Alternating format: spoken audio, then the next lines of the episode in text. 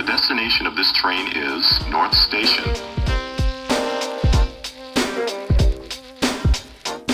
Smart. Looking. Looking for Tatum. Gets it in. Tatum takes it. Makes it. Welcome in, everyone, to uh, what's the name of this podcast, Scott? It's been so long, I don't even know what it's called. I I think it's uh, S- South Platform Rims.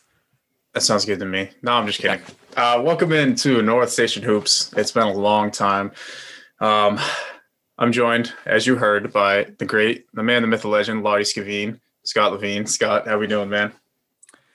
I mean, what else can can we say? Obviously, it's been a minute. Celtics were not a basketball team. Neither of us really were itching to talk about for a while. Uh, be it from the first round on to the kind of. I guess we could have done a podcast about you know the Horford trade, but we figured we would just let the chips fall where they may and do a nice little roundup and that's exactly what we're doing today it's it's uh, some could say it's been long overdue but i just say you know it'll be even sweeter once we fire these takes off Listen, listen. There's definitely stuff we could have potted about. I mean, there's been a lot in the Celtics Yeah, word. Yeah, I mean, like since the last time we recorded, we were eliminated from the playoffs.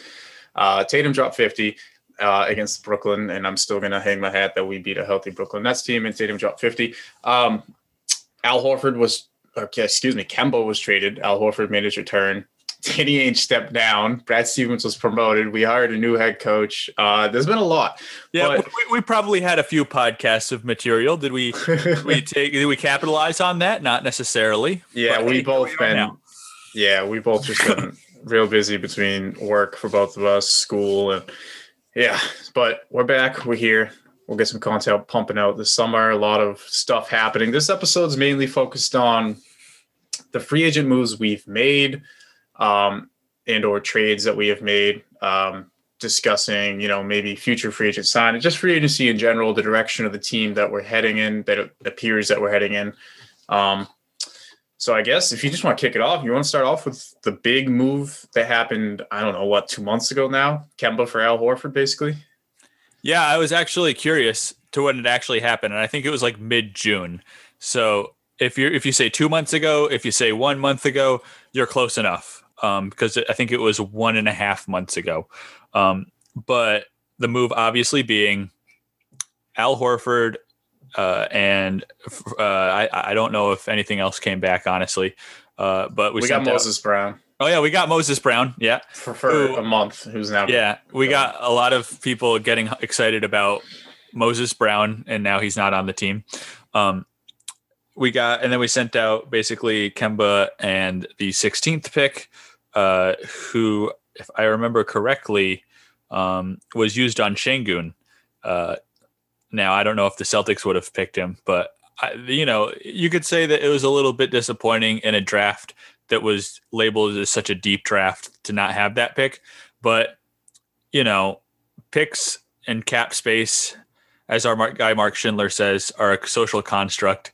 Flexibility is a social construct. We got our guy Al. Uh, he's has prior chemistry with the squad, obviously, um, and it's no secret what he's you know best at. He's excellent kind of facilitator from the elbows. Um, I think we'll see. You know, well, I'll, I'll put a we'll see on the defense at age 35, but I, you know, is still very sound positional defender. Um, hopefully, the shot can continue to be there. Um, everyone listening to the Celtics podcast knows what Al Horford brings to the Celtics. Uh, might be a little different, but I don't know. Like, what was your initial reaction to uh, that trade? Um, I was. It was a. It was a both. I felt. I felt real bad that we just like had to move on like that from Kemba, who today had found a new home in New York, back from where he's from, which is awesome for him. OKC bought him out. Went back to New York, who you know they sneaky have like a pretty, pretty. You know they got some spacing around Randle, and you know some of their issues they had last season. I think they've had a great offseason. Uh, we'll talk about Fournier, what happened there, and the money he got, but.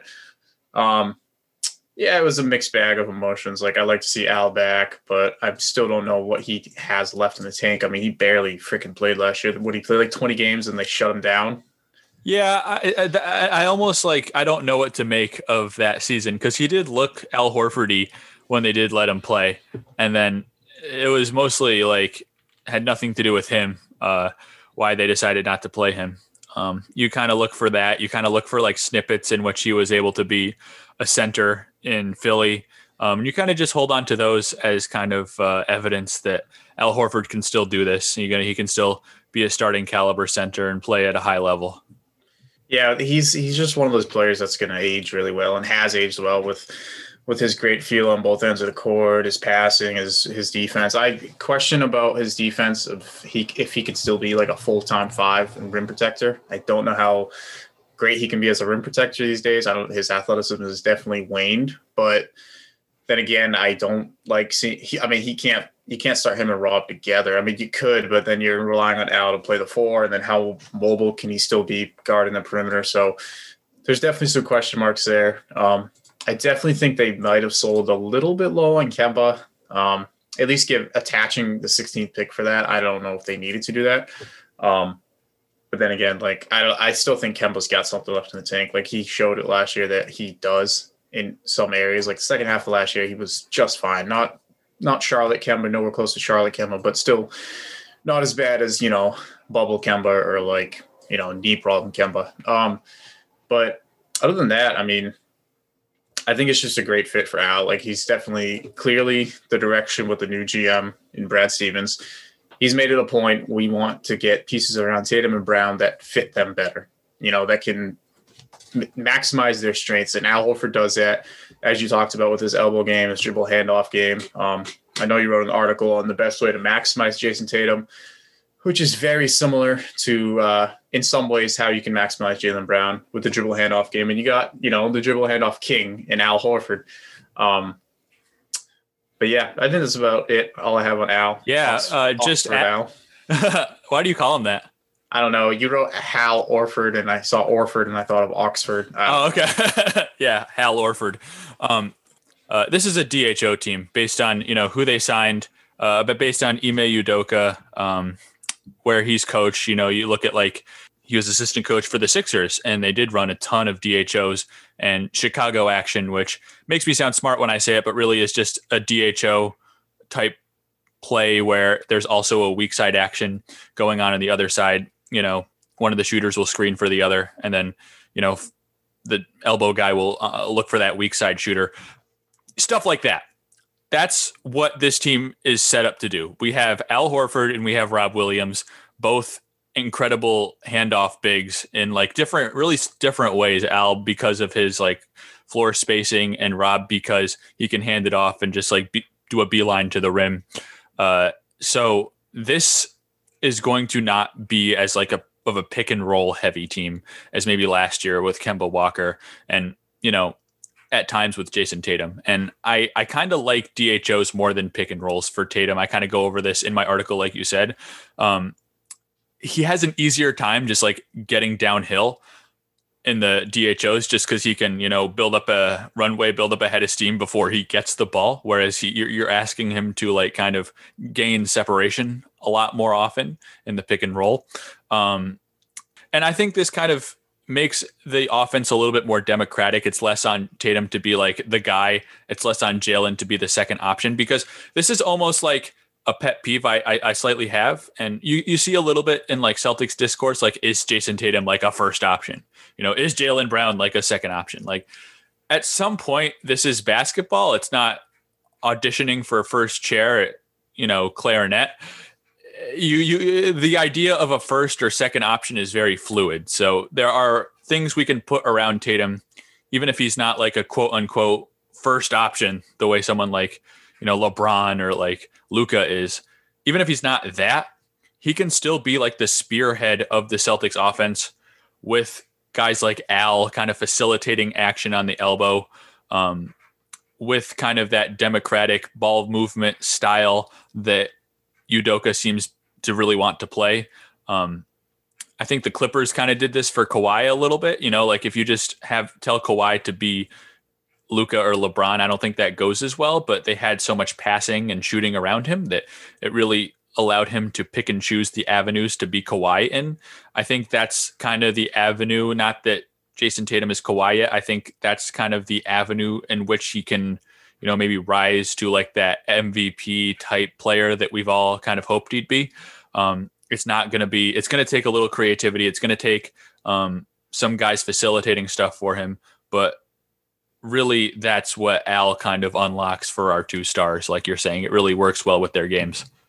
Yeah, to touch a little bit on Ime Udoka and his background, um, and, and like like what you said, Ime, he's he's not going to spam pick and roll. He's not going to be one of those teams. His longest time as a coach, as an assistant, he spent seven years under Gregg Popovich in San Antonio, um, which heavily emphasizes, obviously, back then, um, ball movement and just motion, constant motion off ball. Um, and, you know, then he spent a year in Philly, a year in Brooklyn. Um, and you know, as he said in his introductory press conference, motion is definitely an emphasis here. Defensive, you know, bring that bulldog defensive mentality back, um, things like that. And, and like you said, it's just what Al. It's just a match made in heaven with Al and the two Jays. Like I think it's perfect for them. Um, but outside of that, I don't really have too much to add left on Al we can talk about Josh Richardson in a second and uh, you know the trade exception we used for him. And I honestly think a lot of my Josh Richardson, the idea of his how to best use him, stems from Al Horford. So I think this is an excellent transition um, in the sense that you know when Josh Richardson looked you know kind of better with the ball in Philly, it was kind of working that two man game, that pick and pop, that dribble handoff game with Al Horford. Um, just because I mean, we saw Avery Bradley, like, you know, work, do that with Al Horford in, in Boston. It really makes it a lot easier for any guard to like kind of just direct traffic when you have Al Horford. Like that's going to be the um, theme of this podcast, probably. Um, so regarding Josh Richardson, uh, I mean, we can get into, you know, his past struggles, I guess, with Dallas, with Philly. Um, you know, not his. It, it seems like the uh, point where everyone was excited about him on the Heat, though so far has kind of been his apex uh, career wise. Um, I was actually I, I, wrote for Liberty Ballers a couple articles here and there uh, the 2019-2020 season, so I saw him up close. Um, I had this for back back when I wrote for 94. I wrote for I had this th- series called the Eastern Conference Snail Race, inspired by a SpongeBob. Uh, and basically it was like a snail race to see which mediocre team could get like the eight seed. And so I was like looking at Detroit, I was looking at Charlotte, I was looking at um, Miami, you know, uh, at the buzzer. I remember like it was like first team to like two games under 500 made the playoffs or something weird like that. Uh, and so I saw a lot of the Josh Richardson creator um, experience that they had that last season there. And it wasn't always pretty, um, but there are specific things that work for him and specific things that don't. Uh, I don't know. What are your kind of impressions of Josh Richardson uh, having not done all that really time consuming and uh, frivolous stuff?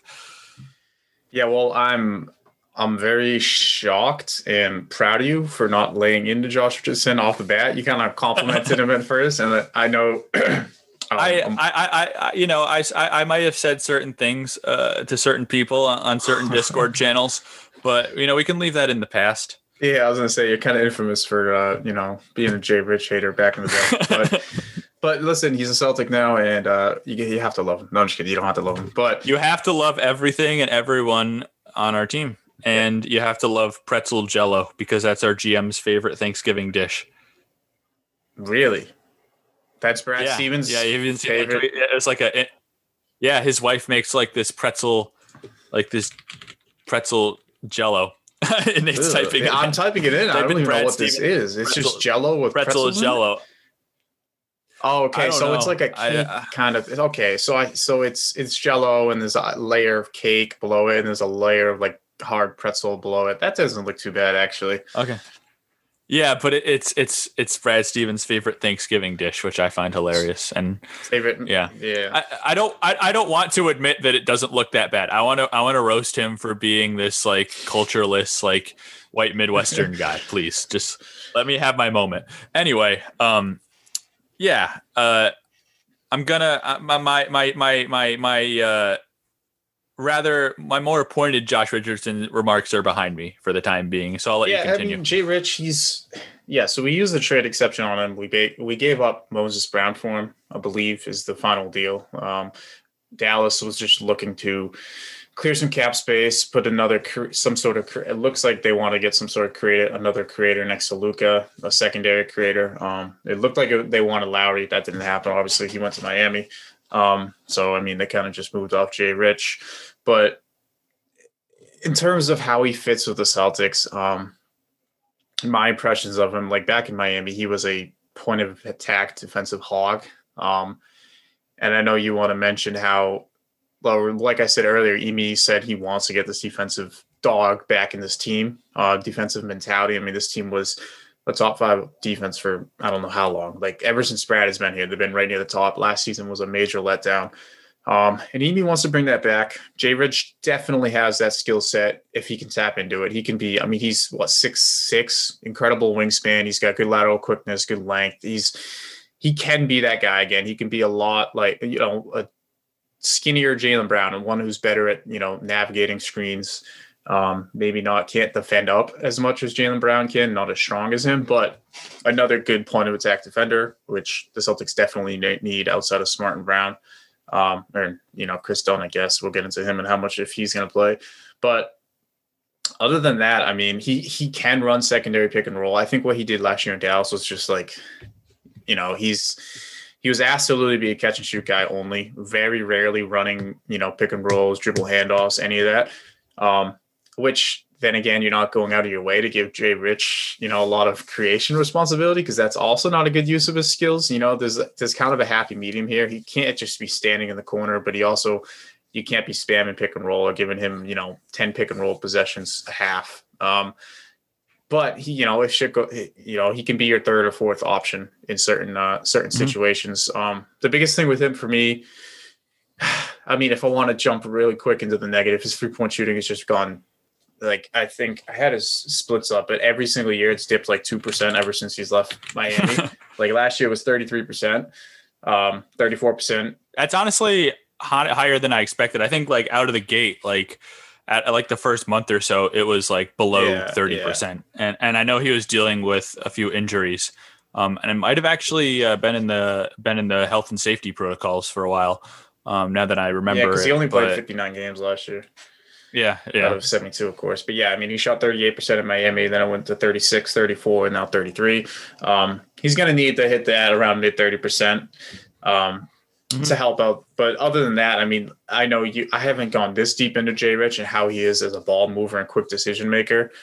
Um, from what I've heard from you, like you told me, it he's not a quick ball mover, which definitely isn't.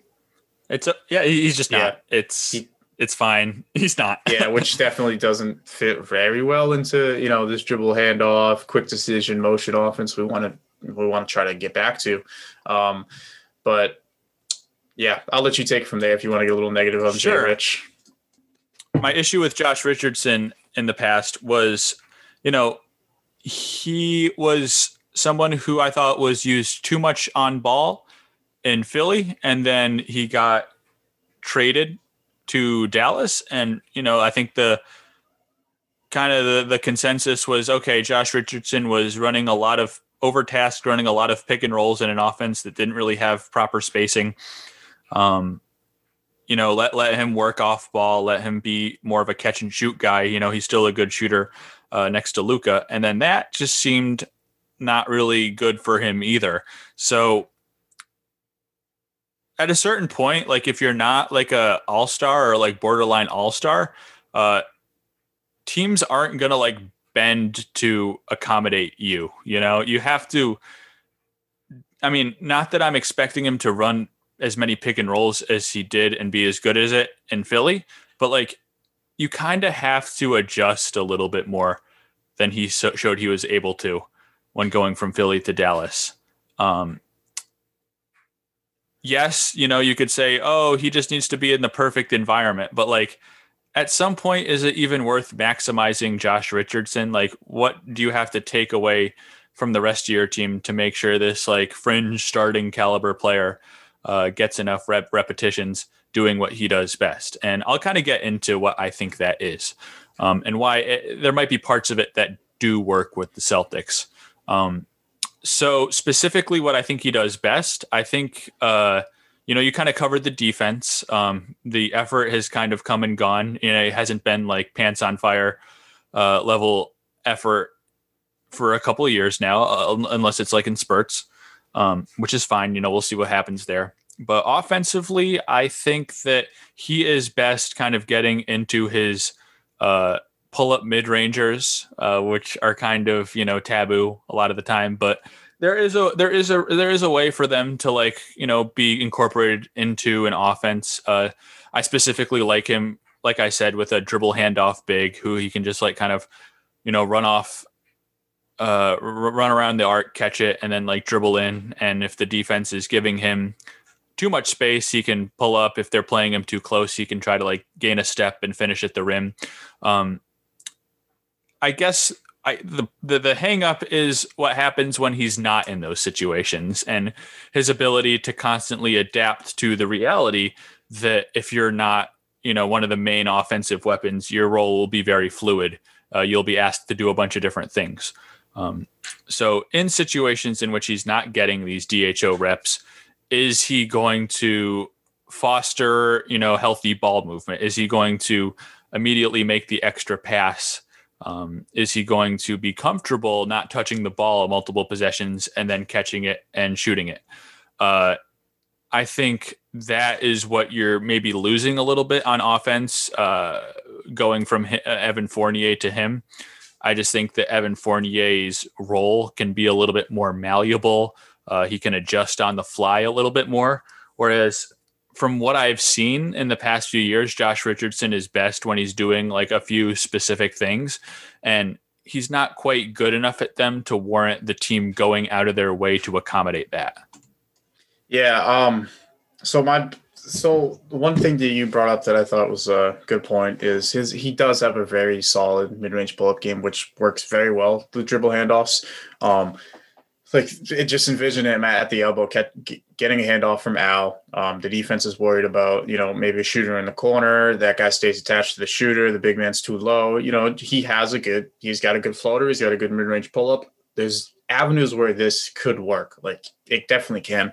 But one thing that I like kind of just thought of now is like, did we? So we acquired him via the trade exception. It kind of just feels like we just did it to do it because we are going to lose it, and we just kind of want to throw some talent on the team um, for next season because we'll get into what it looks like Brad's plan is with this team going forward.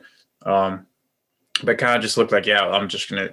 This guy fits perfectly into the trade exception. He's a solid player. There's ways he could fit. There's some sloppy fits here, but let's just get him because we know we were losing Fournier. Like we're not gonna be able to pay him. So, um, yeah. But I also like the point that that you brought up there. Like if you're not a star player and you're a role player, you kind of find these find ways to fit. Like offenses aren't going go out of their way to accommodate for you. Um, as we've seen plenty with like we saw it last year with Aaron Nesmith, like where he was a great movement shooter, but at the same time, we're not going to go out of the way to spam like these floppy actions for you and these catch and shoot options, you know? Yeah and and like Grant Williams, exactly. we're not gonna like feature you on, on like the short roll, yeah, or the dribble like, handoffs, dissect or, yeah. four, four, on threes, yeah. yeah. exactly. Like a lot of times he was in the corner, and you know, I guess the uh, easy possibility, the easy answer for this Josh Richardson thing is, you know, kind of feature him more on second units. As I said, uh, we have we can get 48 minutes of good dribble handoff play because we have Al Horford and Rob Williams, and uh, you know, maybe his game would work a little bit better with Al, which might, you know, who might play more with the starters. Uh, but I still think there are some synergies with him, with Josh Richardson and Rob Williams out there, uh, just because Rob is still going to, you know, cause attention towards the rim when he dives, which will kind of open up. Uh, you exactly. Know, I was going to say that more if they I have to respect that. really well. exactly. Rob. Yeah, And the other thing about Josh Richardson, you know, I've kind of lamented him as a passer. He can throw lobs. Like Josh Richardson will find the lob man. If you know he's not going to necessarily like spray the ball out to the corner shooter, um, but if Josh Richardson can get in a groove where if they ignore Rob, the lob's there. If they ignore him, the mid range is there. If they play too close, just drive it and then see what happens. I think Josh can thrive when you kind of create the guardrails to where he is just able to play within himself and not you know do stuff that he's not as good at which is like you know making more complex passing reads or uh, stuff like that. So i think the easy answer to you know play to josh richardson's strengths without taking away from our better players is to create a environment in which he's like one of the better offensive players on the second unit. Yeah, and it looks like I don't know how the starting five is going to shake out, but it looks like he very well just you know could be our Yeah. him or Smart more of our six man wall handler responsibilities.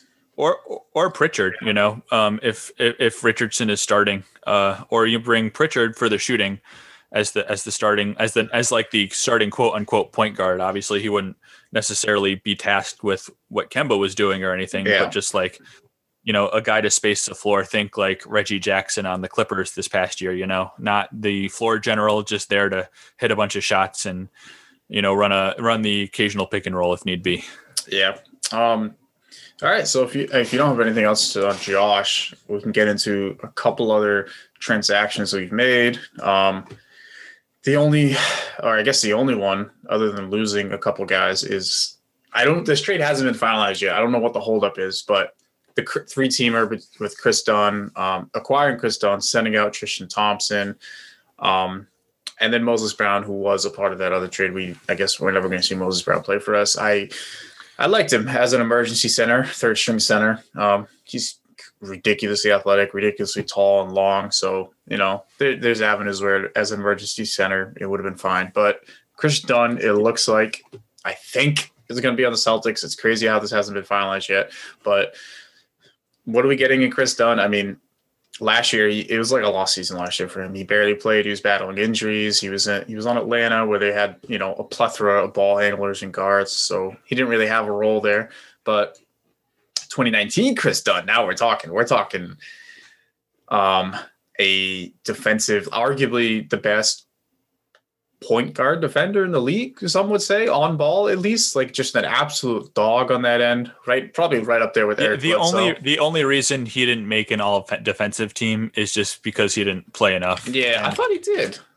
did he make an all defensive team? I'm not sure. He might have made. I think sec- I think it was Smart was the second. yeah, you're right. It says narrowly misses all defensive team on. Oh dang! Yep. And the only reason he didn't make it was because he doesn't play. He didn't play enough Yeah. minutes, and the reason he didn't play enough minutes is because he Hmm. just you know didn't necessarily provide close to the same impact on the offensive end. yeah, and uh, we'll get into you know i almost think that like if this team is so desperate to reclaim its defensive identity it'll be hard not to play him because you know he's there and you know he's gonna you know do the stuff that we're talking about we hope josh richardson can do again like he did in miami like kris dunn's always been that dude it's just been a matter of um, you know uh, what, what whether he uh, what he gives back on the offensive end by not being able to shoot and not necessarily being uh, much uh, uh, like a playmaker.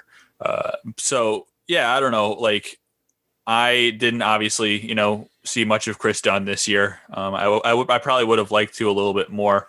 Um, the Atlanta, like you said, just had so much guard depth and. Uh, you know, he was kind of the odd man out. yeah. I mean, we can get right into like why.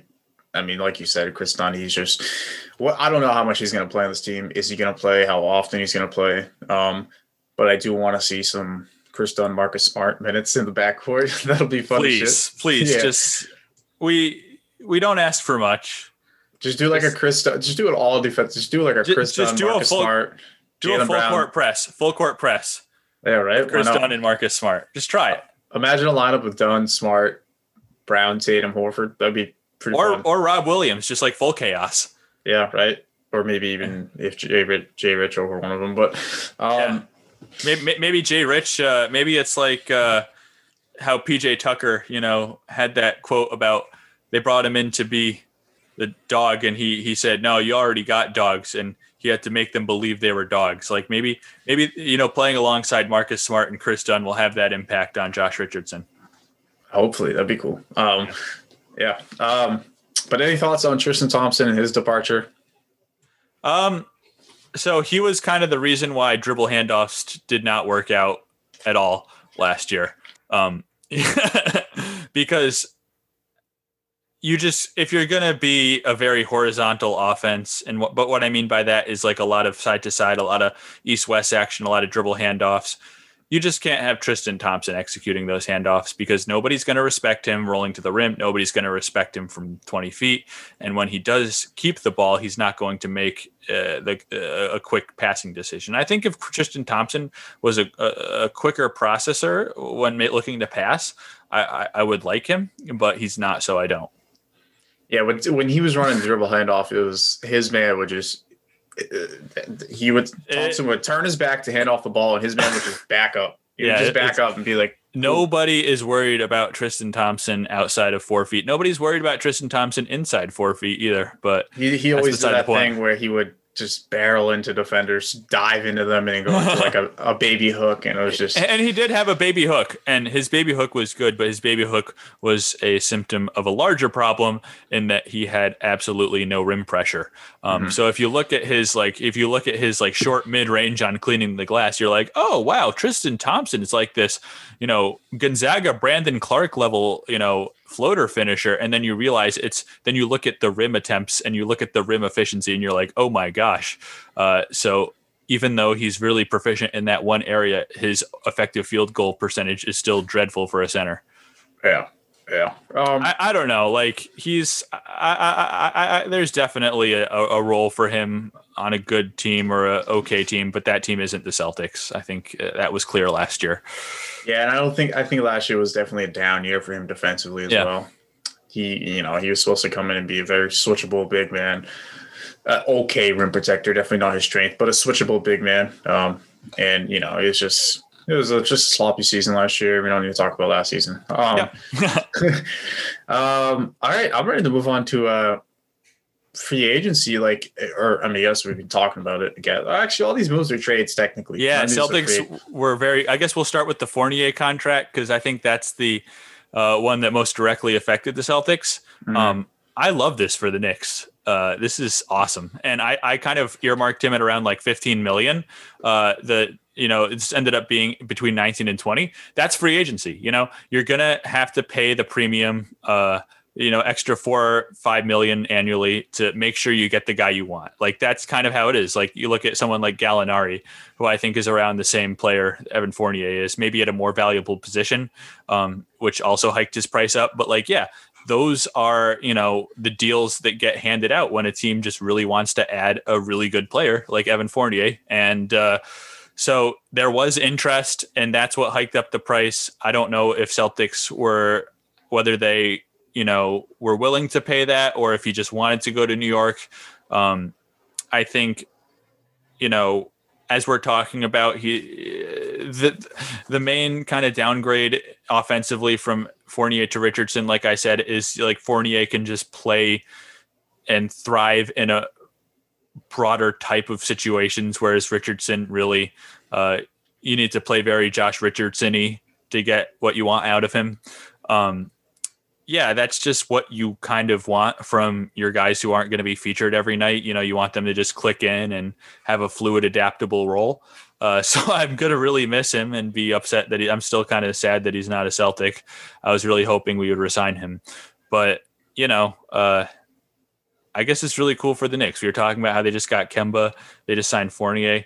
Uh, I can, I can, you know, I honestly think like my dad, you know, grew up in Massachusetts, and I think his team this year was the Knicks because he just didn't really feel like rooting for the Celtics, so he we would watch the Knicks a lot. Hmm. Um, so I don't know. That's where I'm at with Fournier. It's just kind of it's kind of a bummer, but we'll be okay. Yeah, I mean, I'm I'm a little so I didn't think he was going to get uh quite 20 mil over yeah. four. Um, so I don't know. I'm a little like upset. We I'm obviously upset we couldn't bring him back. He was you know, very underrated when he got here last year. He, he got Yeah, here, played bad, got COVID, and then, or he played bad, then started heating up. Then he got COVID and he came back, struggled again, and then was just, you know, great through the rest of the season. He just, it's going to be a big blow. Mm-hmm. And That's even sure. when he was bad, it was kind of like uh holiday Jrue Holiday esque, where like the shots weren't falling in certain games for Jrue, but he was still like gaining separation off closeout attacks. He was still like finding guys for open shots. Like even when Evan Fournier's shots were missing, it was clear how good and how helpful he could be for the Celtics just based on the decisions he was making and the and, and the attention he was commanding uh, when he did get the ball and how he how he was able to exploit that by like putting the ball on the floor and making an uh, you know great giving an opportunity for someone else. I just think that players like that are actually low key kind of rare, and that's why he got eighty million dollars. Um, and they're going to be kind of the lifeblood of the Celtics offense when it's going to be so mu- much improvisational reads and kind of freewheeling motion. Yeah, we talked about that a little bit last year um, on this podcast. Uh, just how when Fournier, when we first got Fournier, you know, he was shooting thirty percent and twenty percent from deep. We were talking about okay, yeah, but you can see the impact he's bringing to this team offensively. His quick decision, his ball movement, um, and uh, well, he's gone. So, well, you know, we did only trade a second round pick for him, so well, we Uh, used a big chunk of the MLE on him too. that's true. That's true. That's true. I mean, not the MLE, the, uh, The- the trade exception. Yeah, Yeah. yeah. But that was that was always kind of that was always kind of a myth anyway. We we all knew it at the, in the back of our heads. Yeah. Um, but yeah, outside of that, in terms of free agency, we've done well. I guess no, we signed Enes Kanter today. That is the only. I love it. I don't. Um, I'm okay with you not loving it. I love it. I mean, he brings. He's a solid. uh, He brings good. He brings good vibes. So whatever. Like I love the. I love the person. Don't love the player. That's that's totally okay. I, I think I'm I'm coming I'm coming around to the player that is Enes Kanter. I think there's, you know, very eye testy ways that he looks very bad. Um, in the sense that like, yeah, he just looks terrible. The same way people like clown on Gobert. Uh, but really, a lot of people suck at defense. It's just more obvious when a slow center sucks at it. Uh, not to say he's a good defender by any stretch, but I still value just his offensive, you know, footprint and like just scoring. Like there were times last, you know, when, when he was back on the Celtics when, you know, he were going small with Kelly Olynyk in that series. And maybe one of the bright spots was just Enes Kanter just bodying Kelly Olynyk and kind of helping dissuade them from doing that. Maybe it didn't really actually do anything. Maybe, you know, he still won those on offs. Uh, but I like watching Enes Kanter. I like, you know, I, I still have a soft spot for post players with, you know, good touch who can also kind of work off pick and rolls and bruise their way to the basket. You know, Jonas Valanciunas, sh- shout out to one of my favorite players in the league. Um, love that for New Orleans. But yeah, that's kind of my Kanter thoughts. I just kind of like him.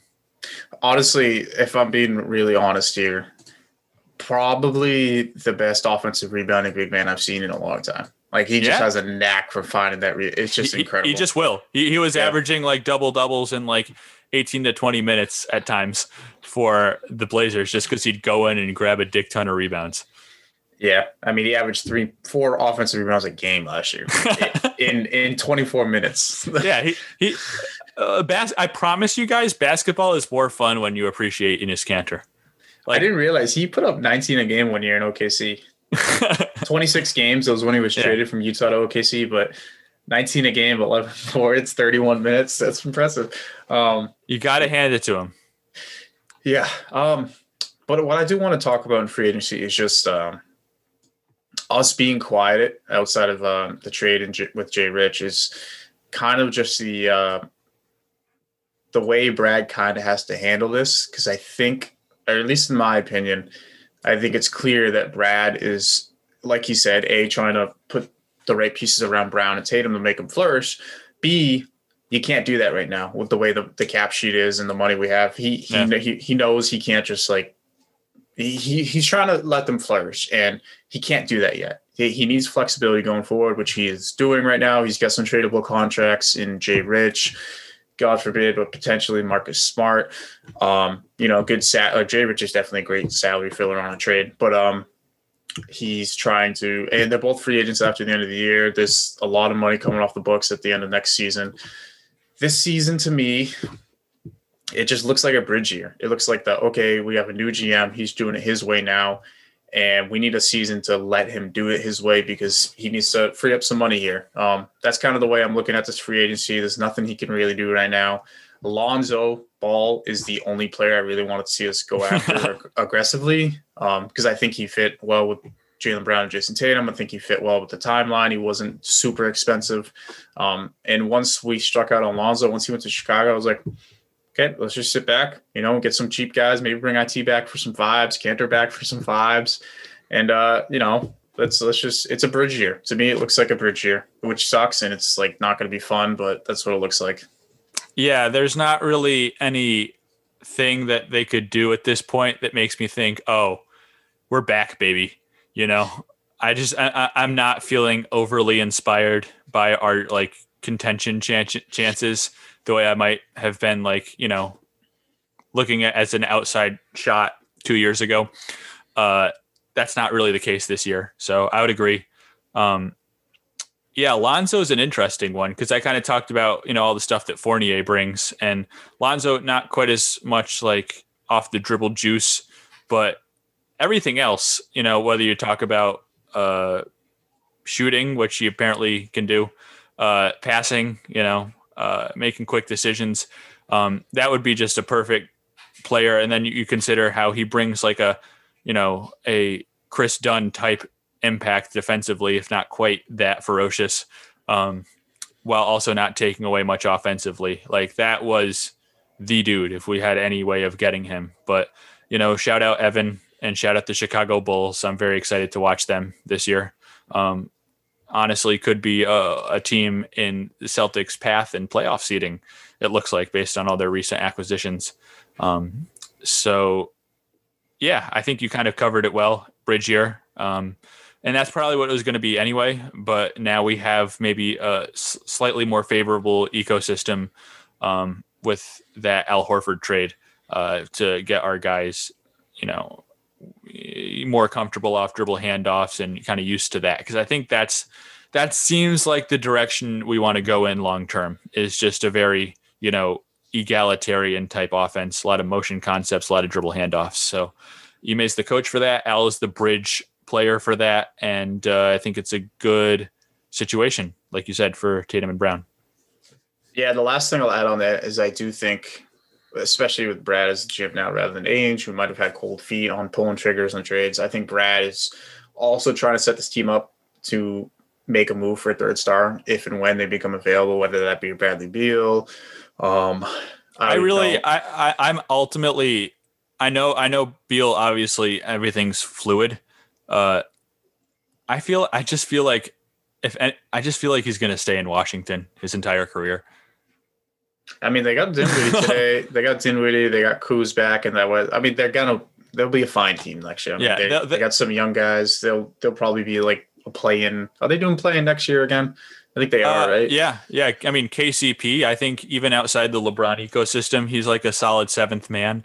Yeah. Um, they've got some players, but I don't know. I, I guess this is something that, like, I think Zach Lowe might have said on a podcast. Like, it would be so easy to look for an excuse to leave as him and he's just looked for every excuse to like stay optimistic and stay yeah. with the Wizards, which is really cool. Like it's cool as shit. I know a lot of people want Bradley Beal on their teams. I I would love Bradley Beal on the Celtics, but I also really do love that he's just you know willing to stick with Washington, and he doesn't really owe them anything. You know, they're just the team that drafted him, but it's just cool to see. You know, it doesn't always result loyalty doesn't always result in a championship like with Giannis Antetokounmpo. You know, you can say what's the point of loyalty when these guys will salary dump you the first second it you know benefits them, but eh, I don't know. I just really like it, and yeah. I, I, I don't know. Obviously, yeah. anything can change. You know. Yeah, he did tweet out a uh, an emoji today, a thinking emoji, which hmm. got people thinking. Um, yeah, I, I which, saw I, I saw like the really deep tinfoil hat Celtics was like the distance between his blue check mark and the emoji was the same angle between DC and Boston. if, if, if, if, you draw the line on a map. I, honestly, I'll, I I condemn that fan. That's a I like that. That's a very interesting way to look at that. Um, but um, even if it's not Bradley Beal, what I was saying was, uh, yeah, I just, just wanted third to star. get that point off because I see a lot of Bradley Beal stuff, and I'm just like, I think he likes Washington.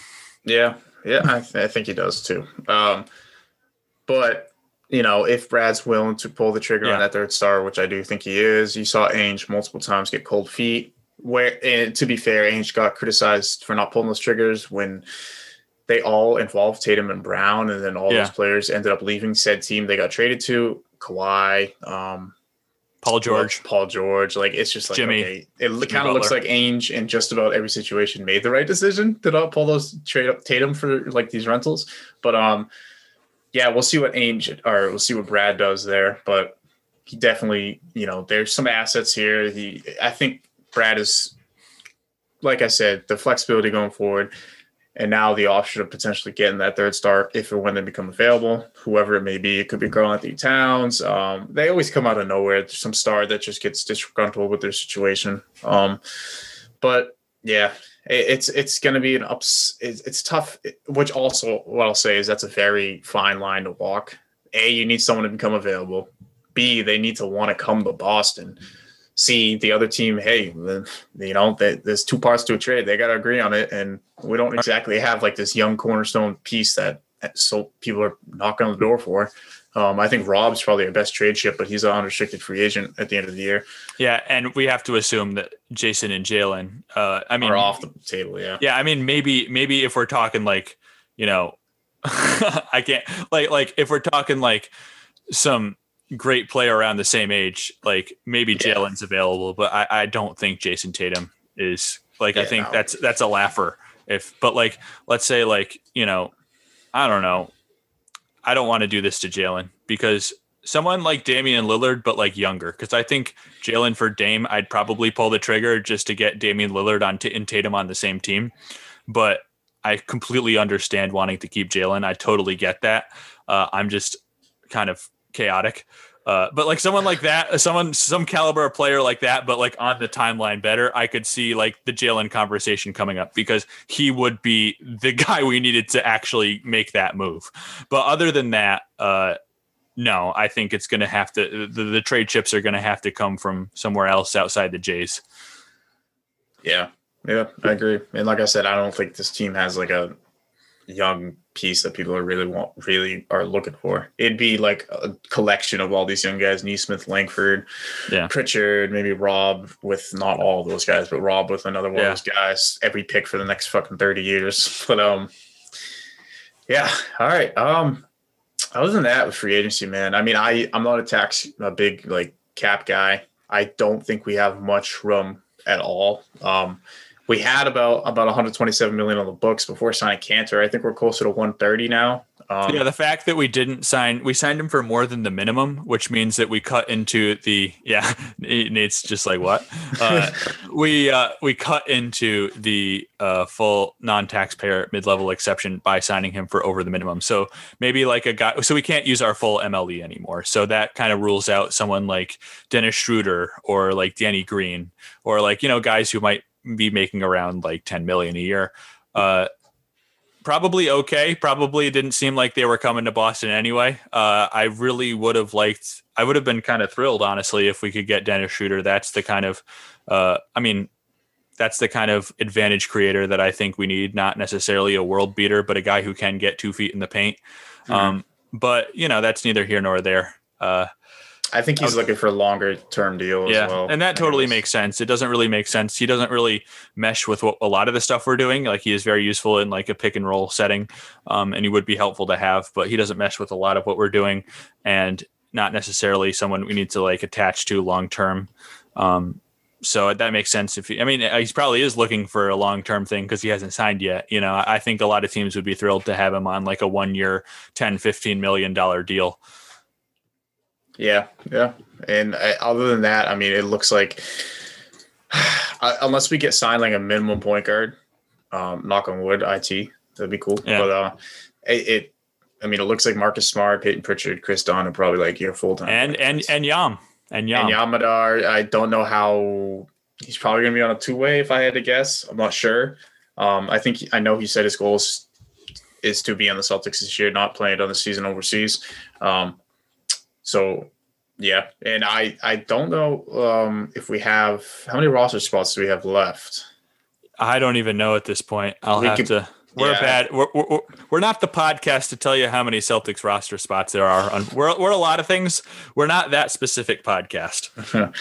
um, but yeah, I was kind of hoping. I'm not gonna at center. I was hoping for like a like more of like a special. Well, I guess Enes Kanter is a specialist in what he does, but I was hoping for Mhm. like a maybe like a like a Biyombo. Um, I, I, I can promise you, you- you'd rather have Enes Kanter than Bismack. I know yeah. he's he's, he's I think I- No, but yeah, I, I agree. Like Biyombo could like do a lot defensively. Um, you know, maybe Could- maybe maybe, maybe it's good to have like you know another like good anchor as a five, so that Rob can fly around and like play some four. But then you can't really play Biyombo and Rob offensively. Uh, I do, I do, I am interested to see how much they'll go to Al Horford and Rob Williams. Uh, and we kind of didn't talk about this, but you know, I think people's last memory of Al Horford is at the four, like with Embiid. And I think playing Al Horford and Embiid is a lot different than playing Al Horford and, you know, most centers. I think Embiid is very unique in the footprint he commands. Not only is he going to be have his domain near the hoop, but he's going to, you know, want to carve out that mid-range area for face-ups. And, you know, he's very good at it. He completely deserves that. He's earned that right to kind of do whatever he wants down there. But yeah, I, I think that there's ways to play Al Horford in the four and not have him, you know, be resigned to the corner as much as he was in in Philly. Uh, you know, whether that's through you know camping Robert Williams in the dunker spot as the five and still using Al as a dribble handoff big. Uh, I think that could be a look we go to. Um, the reason I more like it is because I do think, well, you know, you talked about how Al Horford might not be a rim protector at the same level he was. I do think he can kind of anchor a defense positionally, and that allows Rob to be a little bit less tethered to the rim, uh, which allows him to fly around more on the perimeter. Um, perhaps it could be like a you know a Denver situation where we bring up Al Horford to the uh, free throw line to defend pick and rolls, and Rob's that kind of backline helper uh, that I think he'd be really good at being. Uh, sometimes when Rob is the main on only rim protector, he has a knack for getting out of position. Um, still learning the art of like figuring out what to ignore and what to go after as a rim protector. So just like allowing him to block shots without it being disastrous when he gets out of position would be really cool. Yeah, it was a good. I I like that you brought up the whole um, Denver situation. I think Rob would thrive in that role if he wasn't Yeah. a full time five. If he could roam on the perimeter and then be a help side or weak side rim protector, shot blocker, I think that'd be that'd be that'd be awesome. I, I mean, there's clearly ways where it could work offensively with Al and Rob. Al would be more or less the four offensively. Rob would be the five, the rim runner.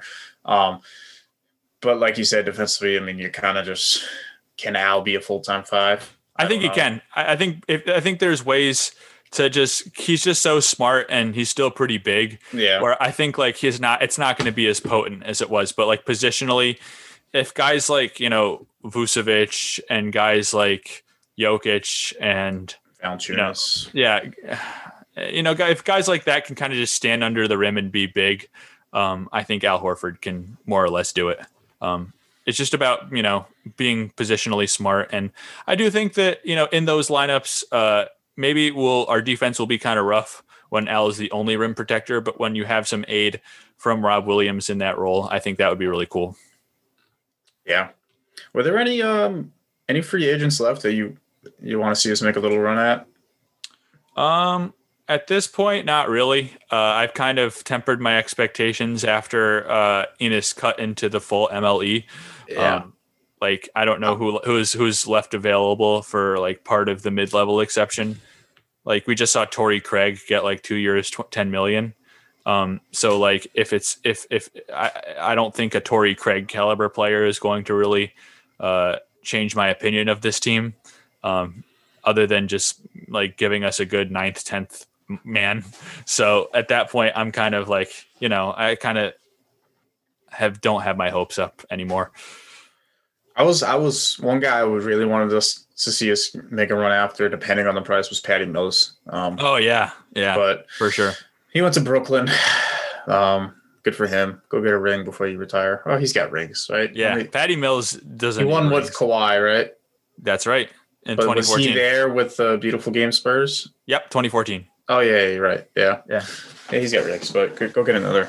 You're awesome. And play, they play tonight. Australia, U.S. play in about two hours from now. Oh, Australia is my favorite professional. Uh, is my favorite Olympic team, and it's not. Yeah, they're fun to watch. Yeah, Uh, that's I gonna mean- be a good game. Joe Ingles and Matisse Thybulle are like two of my five favorite basketball players to watch. Um, from like a from like a let's just focus on this guy and see what he does standpoint. Obviously, like I don't include the stars in this. Everyone loves watching the stars, and I'm no exception. But like if you're just two random guys who I love to watch, Ingles and Thybulle, and they're on the same national team, so that's sick. Yeah. Um. Other than that, I think that's Yeah. it. Actually, no. We need to give a. Oh, you know, Scott, cue the cue the sad music. We're gonna pour one out here. All right. Um, for uh, the Swole King. okay. Who's gone. Semi Ojeleye. Yes, of course. Off to off to uh Milwaukee to go uh compete with Giannis for the swollest player on the team. You know, Um, I really like them bringing. I think it's like you know how you know how when in basketball practice, like they just clobber you with like that rubber thing as you tried to make a layup, or like that little pad. Yeah. Yeah. I think that's what Ojeleye will do a good job of in practice. Like he is, he he he did give Giannis, you know, when he was about twenty pounds less, uh, a hard time in the playoffs. You know, kind of walled him off in half court things. Maybe maybe it'll be like Giannis will just laugh at him if he tries to do it now. But Hmm. that's a good guy. You know, iron sharpens iron. Uh, that's a good defender to throw at Giannis in practice. Uh, maybe that's why they acquired him. Yeah. I'm thinking they kind of envisioned him as like a PJ Tucker replacement. Who, Yeah, um, and- ob- it, it, with the with the amount of space that you know Giannis creates for his shooters, uh, there's going to be more opportunities to for Semi to just like fire when wide open. And you know we've kind of seen like in the past couple of years he can do that. You know he's only going to take like one or two threes a game, but he's going to make them at like an okay clip. Uh, he's not going to command much gravity, but he can hit a wide open three, and he's not going to take away too much from their defensive uh, kind of physicality. Um, I don't think he's going to be PJ Tucker necessarily because yeah, that's, yeah, of course. that's not. a very specific and, and and you weren't saying that either um but he definitely i think if you're just sicking him on a you know a big wing he, he's going to do better than a lot of guys Um, I don't know why I just saw this, but I kind of want to mention it now. You know how Semi Ojeleye had the zero blocks last year? yeah and that kind of is the ugly side of his defense where it's like he's mostly just an on-ball defender he doesn't really make out of area Yeah. play. Um, so he has uh he's played three thousand seven hundred five minutes in his NBA career. He has thirteen blocks all right total. Um, not, gonna not gonna necessarily total not gonna know why. I just thought it was necessarily- not going to provide any weak side rim protection but they have Giannis so that's okay Yeah. Um, and also a uh, pouring out for Taco Fall. Um, he's gone, and I hope he can go to a team where they don't treat him like a mascot. Like that's Yeah, he literally just felt like a mascot didn't, here. He, he didn't deserve half of the stuff um, that he, he dealt with. You know, Taco Fall is a real player. Um, he kind of showed it in garbage time, where you know he he has stuff to his game. Like Mhm. he, he, you can't just make the NBA if you're seven six. You have to have some touch or Touch, or, defensive or like presence. exactly yeah. so and he has that so i, I really um hope he can kind of catch on as kind of a change of pace uh kind of third string backup Yeah. yeah.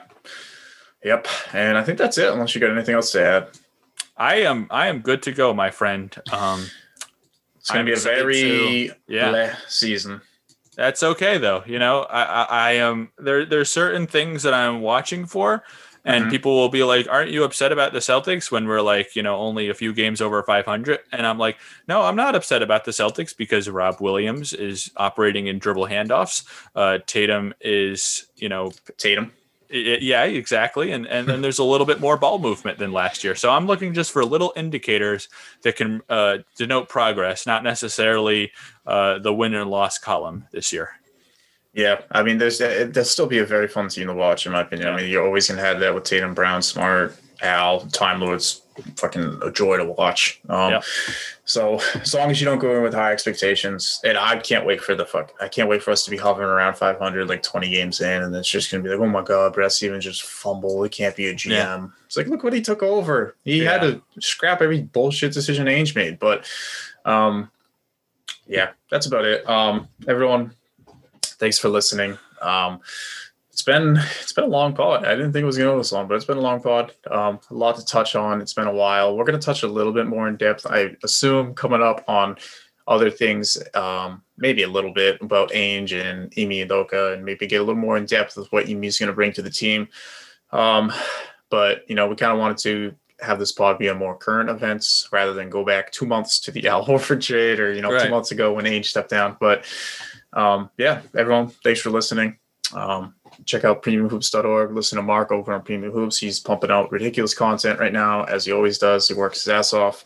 Uh, go check out Scott and the boys on Sense Scalability. Scott, Evan, and Cody. Um, they're doing great stuff, but they're on a break, as you've told me, Scott, until for a little bit. Yeah. But uh, Evan's going to be in summer league, and uh, yeah, yeah, so uh, yeah, go check out Sense Scalability. They're awesome. They have ridiculously amazing guests all the time. Scott does a great job hosting that show with his in- incredible intro. But yeah, most importantly, have a good rest of your day, guys. Peace.